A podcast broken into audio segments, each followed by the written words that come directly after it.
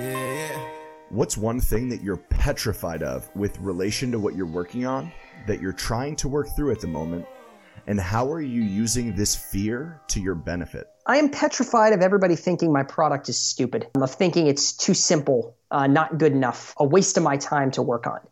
And I know that's probably stupid as I say it out loud, but that's what runs through my head. And it's probably run through my head for, for all the products I've built. Yeah, uh, it, it, it is definitely something that really scares me. And I've, I've been trying to conquer that. In particular, I've been spending a little bit more time talking about it, you know, openly online, particularly talking about some of the the struggles and the the pains I've been going through as I build it to kind of share that with others and and just kind of kind of kind of be vulnerable instead of putting up this facade of you know it's all just going to be super. I'm like, hey, you know what? This is early.